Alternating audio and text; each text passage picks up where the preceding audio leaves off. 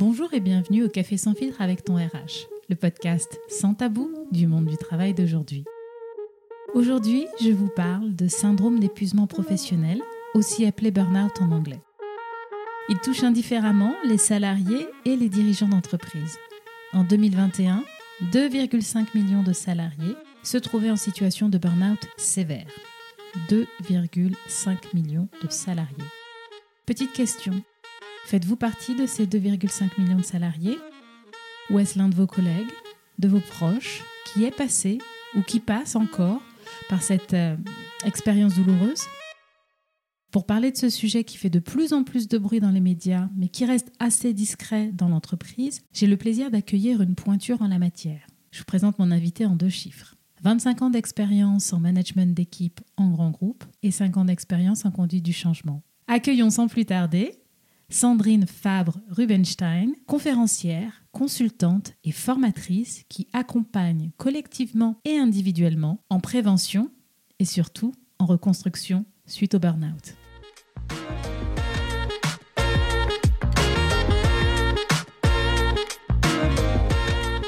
Bonjour Sandrine.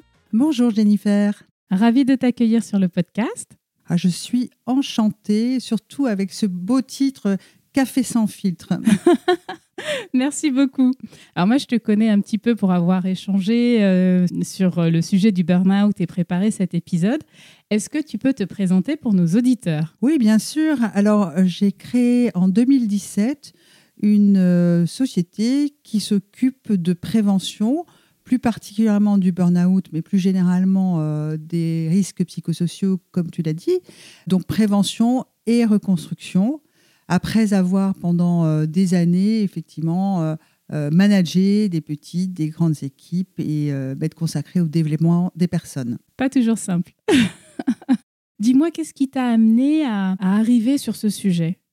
Alors, quand j'étais dans une grande entreprise, j'accompagnais les transformations et j'ai vu qu'elles étaient de plus en plus impactantes.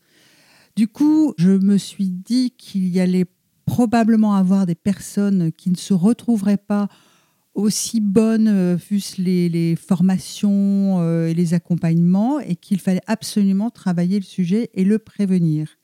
Et puis, euh, tant et si bien que moi, j'ai fait un énorme burn-out, accompagné d'une dépression. Et du coup, j'ai quitté l'entreprise pour fonder cette société dédiée à euh, cette prévention. Est-ce que tu peux nous donner le nom de ta société? Oui, 600 Phoenix. Hmm, intéressant. Pourquoi 600 Phoenix? Alors Phoenix, parce qu'évidemment euh, le phénix renaît de ses cendres, et 600 parce que un phénix, c'est une légende. 600 phénix, c'est une force qui commence à pouvoir peut-être bouger les lignes. Ah, intéressant, intéressant. on va assez rapidement rentrer dans, le sujet. J'aime bien mettre tout le monde d'accord avec une petite définition. Donc le burn-out se traduit par un épuisement physique, émotionnel et mental qui résulte d'un investissement prolongé dans des situations de travail exigeantes sur le plan émotionnel. Alors la première question que j'ai envie de te poser, et elle est un peu rude, c'est euh, selon toi, est-ce que le travail peut tuer? Oui, et tu as raison de la poser. Euh, c'est important que les personnes et les entreprises aient conscience de ça. Alors évidemment, ça fait peur, euh, ça peut même paraître horrible, mais c'est important de le savoir parce que si au départ, lorsqu'on entre en épuisement professionnel, ça dure six mois, c'est quelque chose qui est de l'ordre psychologique. Ensuite, c'est vraiment quelque chose, un processus qui est physiologique. Euh, ça veut dire que la volonté n'y fait rien au, bout d'un certain euh, temps et que ce risque de tuer, hein, euh, il est à deux niveaux. Le premier parce qu'on peut avoir envie de se tuer, parce qu'on est complètement, on se sent complètement désincarné, complètement l'estime de soi est complètement à plat. Ça c'est la première chose. On peut même avoir donc une dépression et tout l'univers euh, de la personne est envahi par euh, des pensées euh, notamment suicidaires. Ça, c'est le premier risque. Le deuxième risque, c'est physiologique pur et dur, si je puis dire. C'est le fait que comme on tire sur les hormones et les neurotransmetteurs, il y a un dérèglement total qui peut se traduire par de la tension, du cholestérol. Et plus ça dure, plus c'est dangereux. Le burn-out, c'est presque une chance. C'est-à-dire que ça arrête les, euh, le, processus. Mais si on n'a pas ce phénomène d'un peu de, disjoncteur, mhm. euh, en fait, ce qu'on peut constater, c'est des AVC, des crises cardiaques, des maladies chroniques comme la fibromyalgie ou même on fait un lien maintenant avec le cancer. Voilà, donc il y a vraiment ces deux risques. Un, le risque de suicide et deux, le risque physiologique pur et que là, euh, on a du mal parfois à identifier parce qu'en fait, la tension, il ben, faut la prendre. Le cholestérol, il faut faire des euh, euh, analyses. Voilà, donc on ne le voit pas forcément. Intéressant, je te remercie. et c'est vrai que ce lien avec la réaction du corps face, face à cette situation est vraiment intéressante. Question suivante. Quels sont les symptômes de cet épuisement? Alors, ils sont de cinq euh, ordres ou catégories. Il y a d'abord un ordre émotionnel.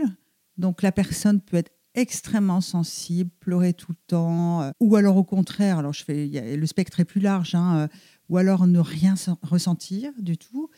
Il y a des manifestations physiques, on appelle les TMS par exemple, les troubles musculosquelettiques on peut avoir des, gastro euh, qui se prolongent, euh, on peut avoir des troubles du sommeil, donc des troubles physiques.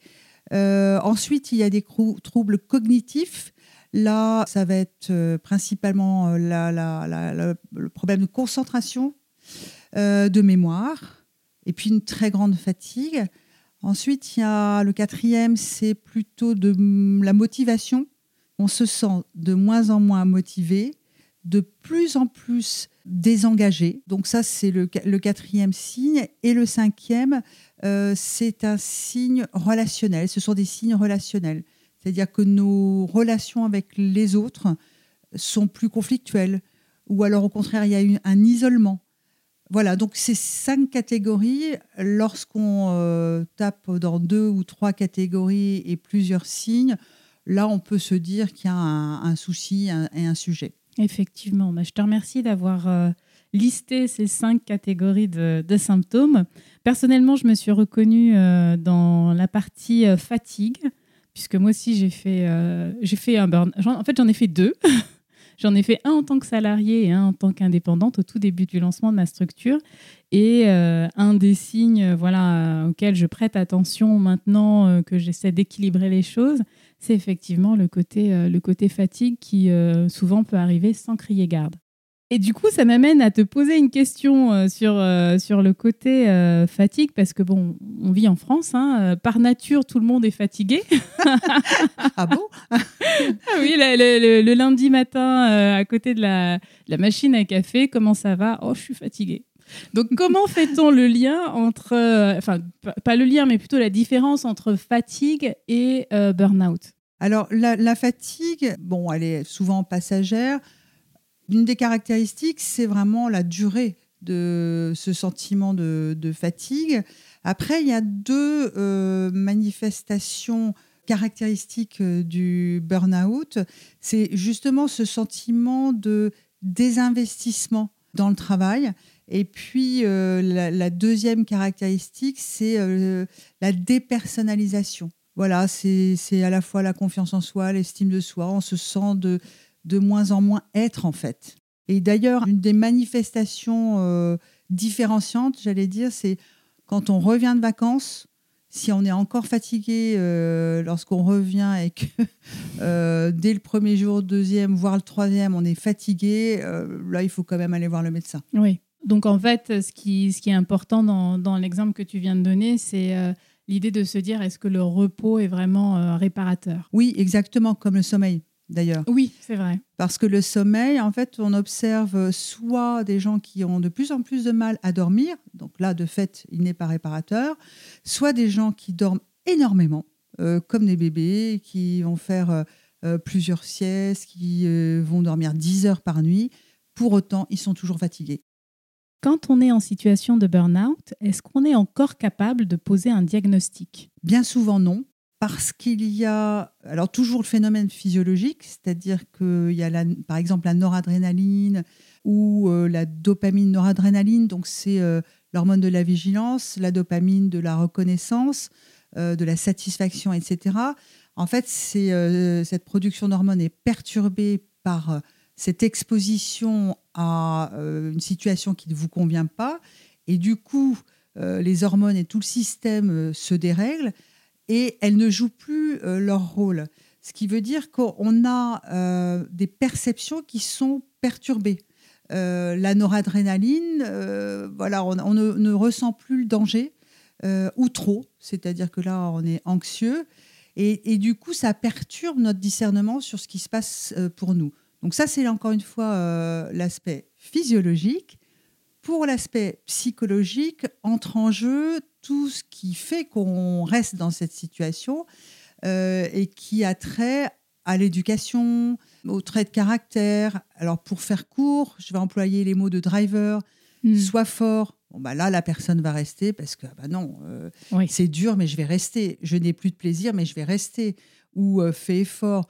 Ah, tout travail mérite salaire. Euh, je ne sais plus si c'est exactement ça, mais en tout cas, il faut vraiment en baver ou fais plaisir aux autres. Voilà, donc encore une fois, quelque chose de l'ordre de la physiologie et quelque chose de l'ordre de la psychologie. C'est vrai qu'au niveau de la psychologie, moi, je, suis assez étonnée euh, qu'on ne fasse pas cet exercice euh, quand on est en entreprise de savoir quels sont nos drivers. Parce que du coup, ça permettrait d'avoir une, euh, une espèce de radar qui nous permette de poser le cadre plutôt que de, bah, de, de s'enfoncer dans certaines situations qui ne sont pas du tout constructives. Exactement. Du coup, j'ai envie de te poser la question, est-ce que tu peux nous présenter les différents types de burn-out ou les différents stades de burn-out si cette classification existe? Oui, alors cette classification euh, existe. Elle a été euh, observée même euh, au début du XXe siècle. Alors, on a une première phase qui s'appelle la phase d'alarme. Ensuite, on a une deuxième phase qui s'appelle la phase de résistance donc l'alarme, on va dire que ça pourrait presque être fonctionnel, pas trop dangereux. On est dans un stress qui devient chronique parce que la situation euh, où on souffre euh, perdure, mais on a encore la possibilité de se dire c'est pas normal, je m'en vais ou je pose le cadre, comme euh, tu le disais. voilà, la phase de résistance, c'est là où on entre avec nos drivers, justement. et donc, on va essayer de rester dans la situation tout en faisant des efforts pour, euh, c'est ce qu'on appelle la suradaptation, retrouver euh, des éléments qui nous nourrissaient, qui nous satisfaisaient. Par exemple, la reconnaissance de notre compétence. Donc, on va de plus en plus travailler pour obtenir de notre boss euh, cette reconnaissance. Mmh.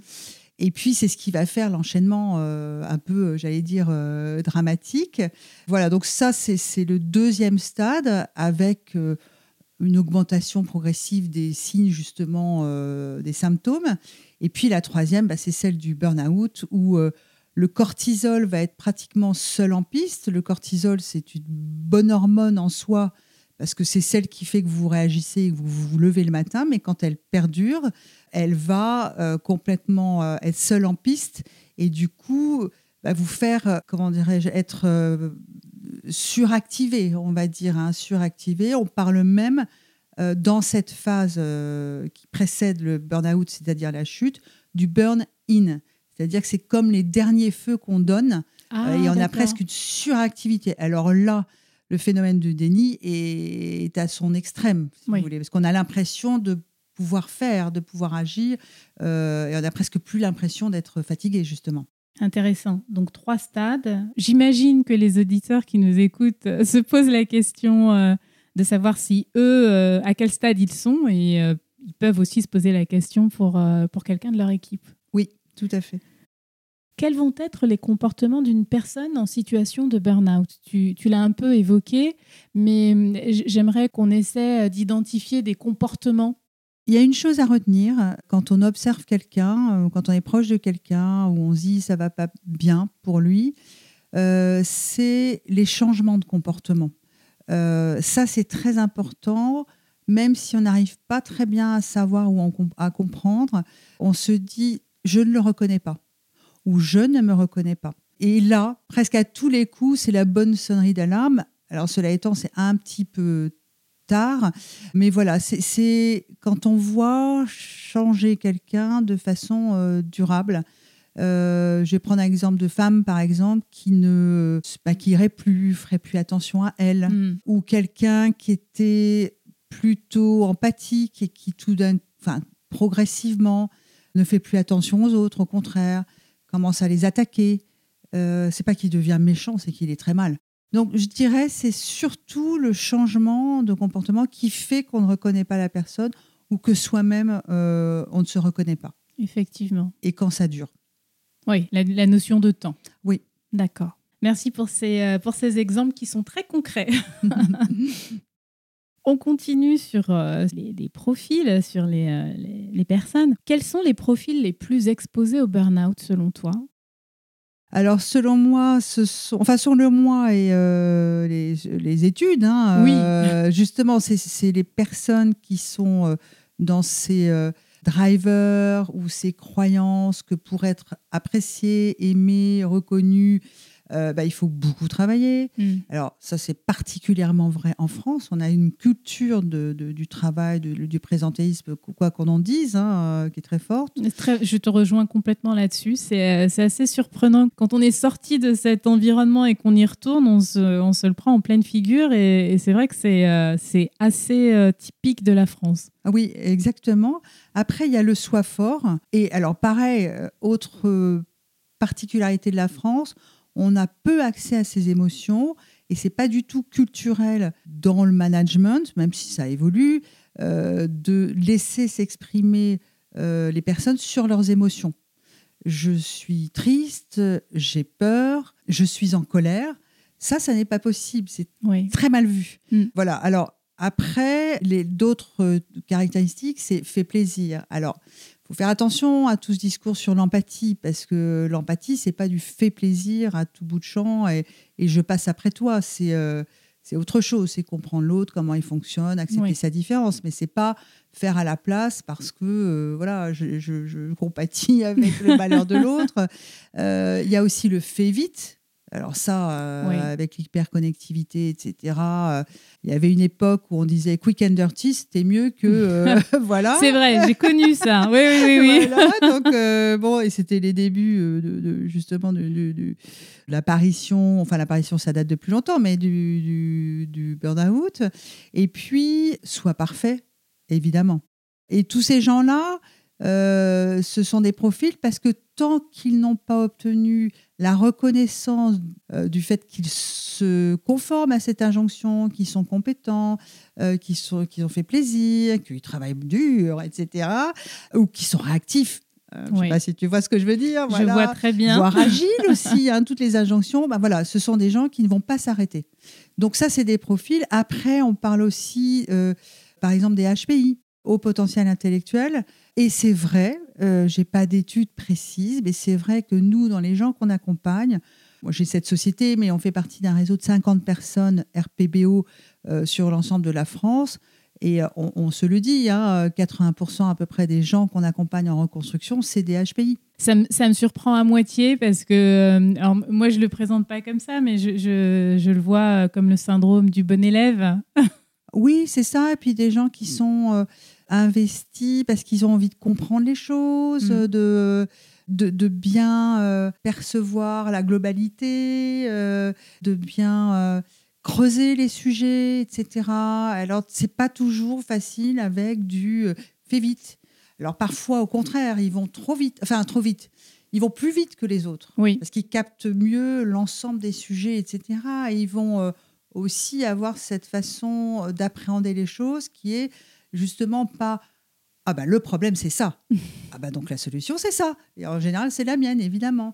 Non ils ont une espèce de vision euh, j'allais dire holistique qui fait que ils vont montrer les choses dans leur complexité de façon simple parfois mais ça va déranger parce que, euh, bah oui, alors s'il y a plusieurs sources du problème, euh, ben, il faut euh, s'attaquer à, de- à plusieurs sources et par quoi on commence. Et voilà, donc c'est quoi la priorité Euh, Mais il faut simplifier. euh, et voilà. l'entreprise, c'est aussi un organe euh, social, certes, mais politique aussi. Et Ah, donc, complètement. C'est très difficile quand on, est, euh, quand on a ce type de profil. Comment peut-on faire pour prendre soin de soi en entreprise? Alors, pour prendre soin de soi, la première chose à faire, c'est de se connaître. Je ne suis pas là pour vendre des profils, des, des, des, outils euh, de diagnostic, etc. Mais la première chose à faire, c'est vraiment ça. Et alors, il y a plein de choses sur Internet pour mieux se connaître. Quand je dis se connaître, c'est plus particulièrement sur ses besoins. De quoi j'ai besoin pour être heureux? De quoi j'ai besoin pour être en lien avec les autres? Parfois, j'ai besoin de solitude. Et, ça, c'est important aussi de se connaître dans notre complexité. C'est-à-dire, euh, en reprenant ce besoin de solitude, moi, j'ai besoin de solitude et en même temps, j'ai besoin de contact. Bah voilà, ça veut dire que j'en sais rien dans une manifestation euh, professionnelle, je peux être très très à l'aise et puis tout d'un coup j'ai besoin de m'isoler et de partir. Voilà. Bon, euh, alors je ne suis pas euh, folle, je crois pas. et je le suis d'autant moins que j'entends d'autres partager ces, ces, caractéristiques. Voilà, donc ça, c'est se connaître, et particulièrement sur ses besoins, ce qui du coup permet de mieux comprendre ses motivations et du coup d'une part, en choisissant ses postes, c'est pas toujours évident, mais au moins savoir ce à quoi on est prêt de renoncer ou pas, euh, et dans quelle mesure. Choisissant son environnement et l'équipe, un des sujets, c'est de savoir dire non. Je ne vais pas dans cette équipe, je ne vais pas sur ce métier, dans les conditions d'exercice actuelles. Euh, voilà, ça c'est très important. Et troisième sujet dans la connaissance de soi, c'est ses réactions. Alors, euh, son rapport au stress. D'une part, ce qui nous stresse, et ensuite, comment on réagit au stress. Euh, voilà, vous avez des gens qui vont euh, partir en croisade. Il y en a d'autres qui vont partir, partir. Il y en a d'autres qui vont encore de voir que ce qui va mal.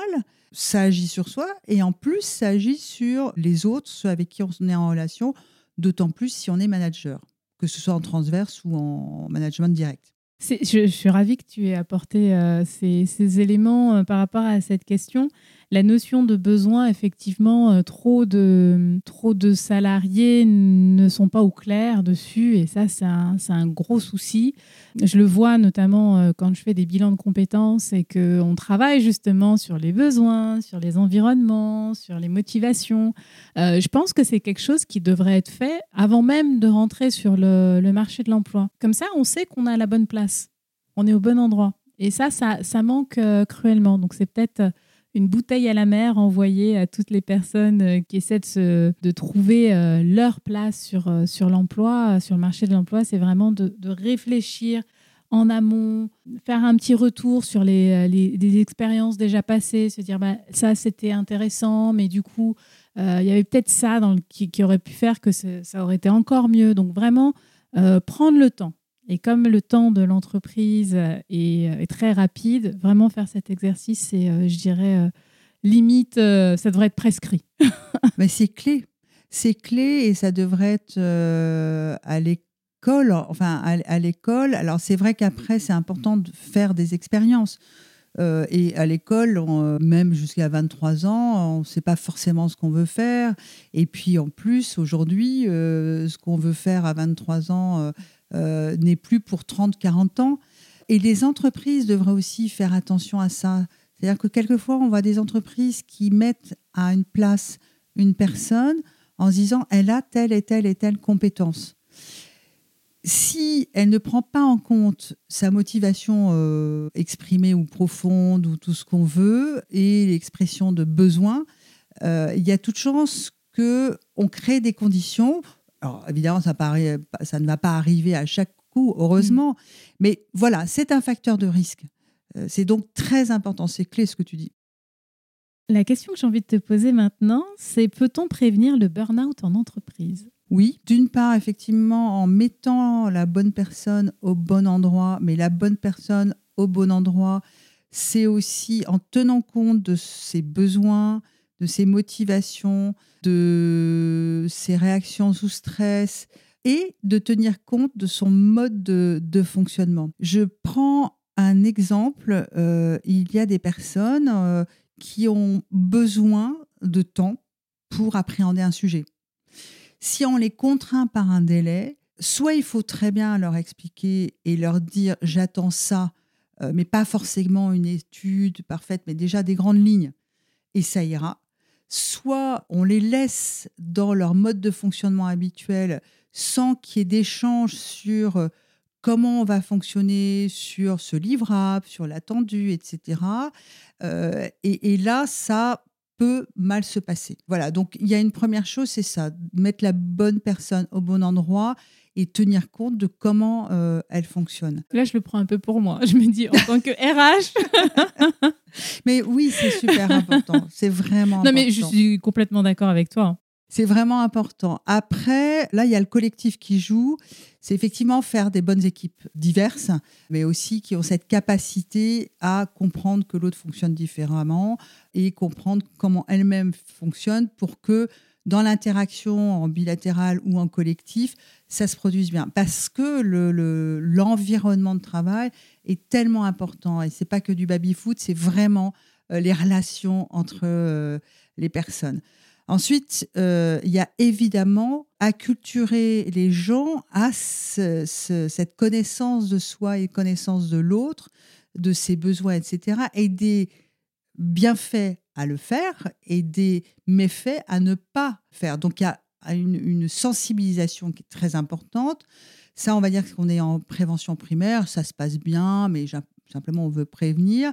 Après, quand il commence à y avoir des risques un peu plus avérés, euh, là, il faut vraiment former et les managers et les gestionnaires de carrière et les personnes à euh, gérer. Quand on dit gérer le stress, c'est surtout savoir quels sont nos propres stresseurs.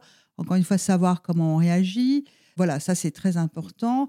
Et puis, le, ce qu'on appelle la prévention tertiaire, je m'adresse, je crois, à des RH, donc euh, la prévention tertiaire, c'est quand le risque est survenu, enfin, c'est-à-dire qu'il s'est en l'occurrence produit un burn-out. Donc là, il y a trois euh, axes. Bien sûr, la personne. On n'y a pas toujours accès quand on est RH, mais là, il y a quand même une nouvelle loi santé qui permet euh, d'approcher la personne pour sa protection. Hein, euh. Donc, c'est aider à la reconstruction de la personne, éventuellement en la prenant en charge. Ce qui ne veut pas dire qu'on reconnaît qu'on a une responsabilité, hein, mais Ensuite, c'est accompagner le manager, voilà, euh, qui euh, peut se poser des questions, se sentir coupable. De même pour l'équipe, les accompagner pendant cette période où la personne n'est pas là, parce que ça peut être délétère sur eux. Et puis les préparer à, au retour. Comment euh, je parle, comment je m'adresse à l'autre? C'est ni je l'exclus, ni je lui fais vivre la même vie qu'avant. Voilà. Et accessoirement, quand je dis accessoirement, c'est, euh, comment dirais-je, c'est une boutade, c'est tirer parti de ce qui s'est passé pour pouvoir prévenir à l'avenir dans cette équipe, pour ce manager ou pour les équipes qu'il euh, encadrera, tirer les enseignements aussi pour la structure. Voilà, comment fonctionne l'entreprise, comment euh, le management se produit, comment la RH place les gens dans les équipes. J'étais en train de boire tes paroles Parce qu'il y avait des, il y a des choses, des éléments très très vrais euh, et qu'on n'aborde pas parce qu'on peut, euh, parce que c'est une situation délicate de toute façon. Et c'est vrai que la notion de responsabilité, la notion de prévention et de préparation de toutes les parties prenantes euh, dans cette situation-là, qu'elles soient actives ou passives, hein, elle est, elle est capitale. On peut pas, on peut pas faire l'impasse. On peut absolument pas faire l'impasse, que l'on soit une grande entreprise ou une petite entreprise. Aujourd'hui, euh, alors je ne sais plus, je ne sais pas si c'est pas 2019 ou en tout cas toutes les entreprises maintenant euh, doivent se préoccuper euh, de la responsabilité sociale ou sociétale et environnementale de ce qu'ils ont créé. Hein. Donc ça, c'est c'est clé. On a, on a lancé un, un, un vrai message et j'espère qu'il sera entendu. Est-ce que le burn-out n'est pas aussi une question de manque d'accompagnement dans le changement?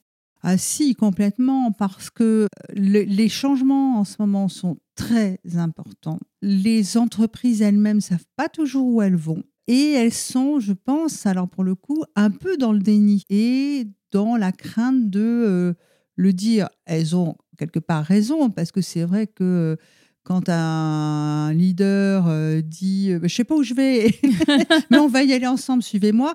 Évidemment, présenter comme ça, c'est compliqué. Voilà, même quand on sait où on va, il y a des gens qui ne s'y retrouveront pas. La nature des changements en plus, c'est une question quand même de perception des personnes. Et on ne peut pas faire l'économie de comprendre que c'est ça qui va faire que la personne va adhérer, va accepter.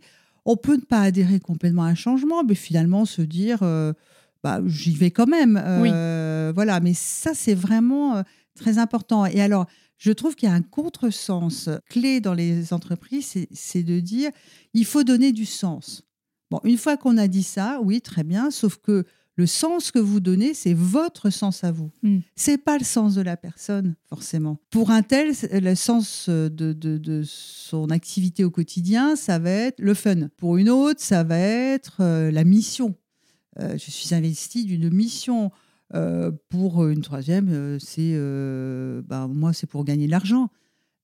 Et alors, on ne peut pas faire changer de sens une personne. C'est dans ses gènes, dans ses acquis, etc. Donc euh, là, il y a du déni. Et à partir du moment où on est dans ce déni de sens, eh ben, on a tout chance de se tromper parce qu'on va mettre en place des dispositifs euh, qui euh, sont censés convenir à tous. Et en fait, ça ne va pas marcher. Voilà. Et il y a beaucoup de transformations qui, du coup, ne fonctionnent pas. Alors, sans compter aussi tout ce qui se passe dans la société qui elle-même emporte son lot de, de changements. C'est très juste ce que tu viens de dire. Chacun a, voilà, sa notion du sens. Et, euh, et, en fait, c'est toute la difficulté. Hein, c'est de, d'essayer de, faire euh, que collectivement, chaque individu euh, arrive à aller dans la même direction. Mais c'est pas si simple que ça. Le but d'une entreprise, c'est de créer de la richesse. Quels avantages a-t-elle à investir dans la prévention du burn-out? Alors, je vais faire une, une caricature, euh, il y a des entreprises qui fonctionnent encore sur... Euh, pour motiver les gens, il faut du stress, parce que le stress, c'est bon. Et puis, il y en a d'autres dont la croyance est, euh, bah, si on part des motivations des personnes, on va les engager. Alors moi, je suis plutôt sur cette tendance-là. D'accord, oui, oui. Donc, on va les engager, ces personnes-là. Et du coup, on va avoir des personnes qui s'épanouissent dans leur travail, même celles qui, euh, encore une fois, pourraient avoir un métier, euh, être dans l'entreprise uniquement pour gagner de l'argent. À partir du moment où jouent sur leur motivation, elles vont être engagées à leur juste mesure. Alors, elles vont partir à l'heure, ok, bon, voilà, c'est comme ça. Mais pendant qu'elles y seront, elles seront euh, investi. Voilà, donc euh, les bénéfices pour une entreprise, c'est vraiment ça, c'est d'avoir des collaborateurs euh, engagés, des collaborateurs aussi lucides et qui ont du discernement, qui peuvent d'ailleurs faire remonter des dysfonctionnements ou des idées. voilà, donc à, partir du moment où on intègre cette dimension humaine, mais vraiment à ce moment-là, on joue sur ce qu'il y a de meilleur chez l'humain sa transparence, son, son énergie, euh, euh, son envie d'avoir du lien, son envie justement d'avoir du sens, et ce, dans toute sa diversité. Je ne sais pas si je réponds à la question. Si, tu, réponds à la question, et je, peut-être que je me trompe, mais tu, vas, me, dire si c'est pas le cas, mais j'entendais dans, dans ta réponse que quelque part, c'est aussi le fait de prendre, de, oui, de considérer les collaborateurs comme des adultes, ce qu'ils sont, qui fait justement qu'on est euh, dans quelque part une forme de prévention. Oui, complètement. On est dans une forme de prévention parce qu'on compte sur leur intelligence, on s'adresse à leur intelligence, à leur discernement, à leur lucidité euh, euh, et à la personne qu'ils sont. Donc c'est là où on a toute la richesse, hein, parce que le, travail, alors à moins d'être uniquement robot, ce qui fait la richesse, c'est comment on fait euh, par exemple, souvent on dit mais qu'est-ce qui fait ta différence? Euh, notamment quand on entreprend. Oui. Hein, voilà. Euh, mais qu'est-ce qui fait ta différence? Ben, c'est moi. Euh, C'est-à-dire, je vais pas faire les choses comme Jennifer et Jennifer va pas faire les choses comme moi. Il y en a un à qui ça va, la, la méthode Jennifer, le style Jennifer va plaire. Un autre, euh, ce sera plutôt celui de Sandrine. Et puis, euh, ce qui va être encore plus riche, c'est euh, si, la preuve, c'est si Jennifer et Sandrine, sur un sujet précis, à un public donné, vont collaborer ensemble pour donner des points de vue différents. C'est ça toute la richesse et c'est ça aussi qui va faire la prévention. Parce que comme on s'adresse à des adultes, l'adulte va ne pas être soumis, ne va pas être euh, euh, dans, dans, dans, dans une espèce ou alors une excitation euh, d'enfant un peu euh, Oui. rebelle, etc. et, et il va être juste par rapport à soi, par rapport au sujet, par rapport aux enjeux. il va être juste. Très belle réponse. Je continue parce que j'ai- plein de questions pour toi. Euh, vers qui peut-on trouver de l'aide pour se faire accompagner et accompagner un collaborateur qui serait en difficulté euh, euh, dans une situation de, de burn-out? Alors, dans l'idéal, euh, ce serait le manager, l'équipe, le gestionnaire de carrière dans l'entreprise ou des collègues avec qui on s'entend bien. Voilà. Ensuite, euh, donc je parle, je parle institutionnellement, il y a le médecin du travail. Oui. Rôle- J'attendais que tu en parles. Ah oui, mon rôle vraiment très, très important. Euh, alors, ils sont assez surchargés. J'en connais même qui sont en burn-out eux-mêmes. Hmm. Euh, mais voilà, le médecin du travail, il est vraiment là pour protéger euh, la personne et faire en sorte, notamment au retour, que le poste soit adapté à la personne. Voilà, donc le médecin du travail, le médecin généraliste. Vraiment, quand on voit quelqu'un ou quand soi-même on n'est pas bien, allez voir votre médecin généraliste. D'abord, il n'y a que lui qui peut diagnostiquer un burn-out. Euh, et ensuite, ils sont quand même de plus en plus formés et euh, sensibilisés avec des termes très précis euh, au burn-out. Ça peut être aussi l'assistance sociale. Alors pourquoi je dis ça? Parce que souvent les gens ne, veulent pas s'arrêter parce que ils ont peur de perdre leur emploi et du coup de perdre financièrement, se retrouver devant un gouffre. Voilà, il y a des dispositifs, il y a, voilà, il y a, des choses euh, qui sont prévues. On est dans un pays qui protège quand même pas mal. C'est vrai. Et cet, euh, cet interlocuteur, j'y avais pas du tout pensé. L'assistance sociale, Ouais. mais ça, on, on a la croyance aussi que c'est pour des gens qui sont dans la précarité, hein, Bah oui, parfois, oui. mais pas du tout. euh, elles sont vraiment là euh, pour aider toute situation parce qu'on ne connaît pas bien les dispositifs en fait. hein, Mm. euh. Alors il y a évidemment dans l'entreprise les préventeurs. Il y a alors maintenant ça s'appelle. Avant c'était le service santé au travail. Et maintenant, ça s'appelle Service Prévention et Santé au Travail, SPST, depuis le 1er avril 2022. Donc, on est vraiment, euh, voilà. On est dans l'air du temps. hein. On Oui, est à la oui, page. À la page, exactement. Et puis après, alors je prêche pas pour ma paroisse, mais c'est vrai que si, si, je vais prêcher pour ma paroisse quand même. Mais- Euh, se, se faire accompagner par euh, des cabinets spécialisés, c'est important parce que, bon, en l'occurrence, nous et, et le réseau dont je fais partie, on accompagne des personnes qui se reconstruisent. Donc, que ce soit en prévention ou en reconstruction, on sait ce qui se passe du côté de la personne et on sait ce qui peut être fait en amont ou évidemment quand ça se produit. Voilà, donc un RH, heureusement, ne rencontre pas ça tous les jours, alors que nous, c'est notre quotidien. Donc du coup, on, sait et on peut accompagner. On a même accompagné des personnes. euh, on n'avait pas accès à la personne en, en épuisement professionnel avant le burn-out, mais du coup, on a agi un peu en systémie auprès du manager pour euh, accéder indirectement et permettre à la personne d'aller voir le médecin, etc. euh, euh, et de prendre soin d'elle. Et évidemment, il y a la famille, mais ça, c'est Oui, c'est un autre sujet. effectivement. Donc, moi, ce que je retiens, c'est qu'il ne faut pas rester seul.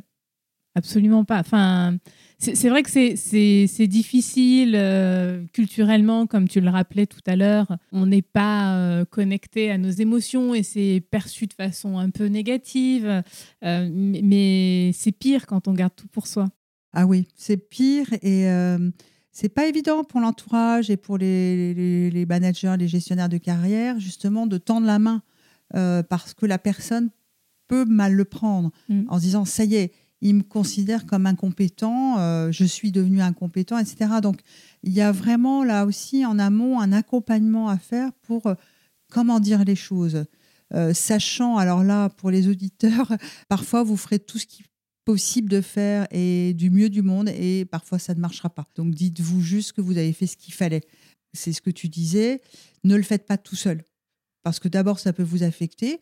Et puis ensuite, euh, bah voilà, vous avez des gens qui ont de l'expérience, le médecin du travail, euh, euh, encore une fois l'assistante sociale, les cabinets spécialisés, et qui peuvent vous accompagner à dire les bons mots.